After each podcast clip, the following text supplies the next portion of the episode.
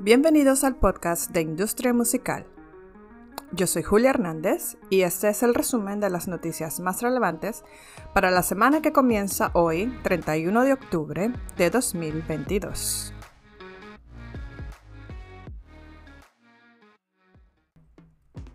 El viernes pasado finalizaron las jornadas profesionales BIME Pro con gran éxito de asistencia. En el décimo aniversario del Encuentro Internacional de la Industria Musical, se han cumplido las expectativas de convocatoria alcanzando los 4.500 asistentes entre presenciales y virtuales. La próxima cita de BIME se realizará en Bogotá del 3 al 6 de mayo de 2023.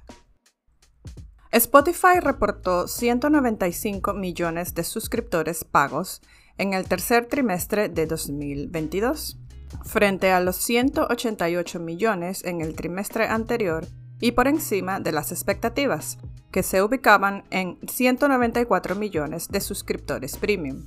Spotify también superó sus expectativas de usuarios activos mensuales alcanzando los 456 millones por encima de su previsión de 450 millones. A pesar del aumento de suscriptores, a nivel financiero no le ha ido muy bien y una gran cantidad de analistas redujeron sus objetivos de precio para las acciones de Spotify, luego del informe de ganancias del tercer trimestre de la compañía, publicado la semana pasada. El precio de las acciones de la compañía de streaming de música cayeron un 13,1% a 84,42 dólares el miércoles 26 de octubre. Continuamos con que los ingresos totales de música grabada de Universal para el tercer trimestre de 2022 fueron de 2.070 millones de dólares, un 10,1% más que el año anterior.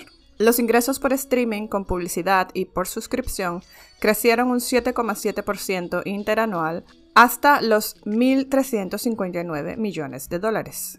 Desglosando aún más esa cifra de streaming, revela que los ingresos por suscripción de Universal crecieron específicamente un 8,7% interanual para ubicarse en 998 millones de dólares.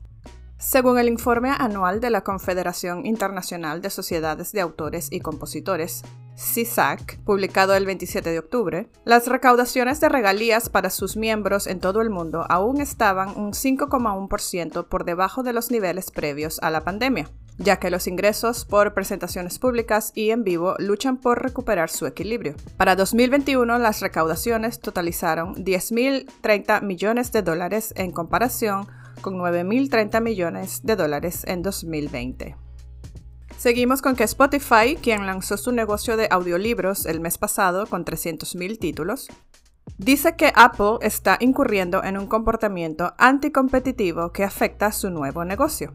El flujo de compra de audiolibros que las reglas de Apple nos obligan a proporcionar a los consumidores hoy en día es demasiado complicado y confuso, ha dicho Spotify en su blog. Esto se debe a que los usuarios no pueden comprar los audiolibros directamente en la aplicación de Spotify, ya que esto obligaría a pagar un 30% de cada transacción a Apple, poniéndole en desventaja con la aplicación de audiolibros de la App Store.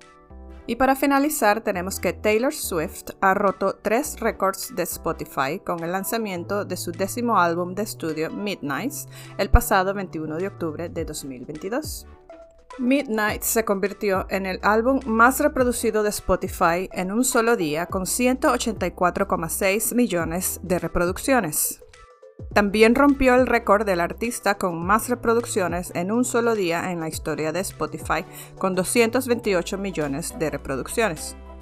El tercer récord que ha roto se relaciona con el primero, debido a que con 184.6 millones de reproducciones, también se convirtió en el álbum con más reproducciones en su primer día de existencia, a diferencia del primer récord que se refiere a cualquier periodo de 24 horas.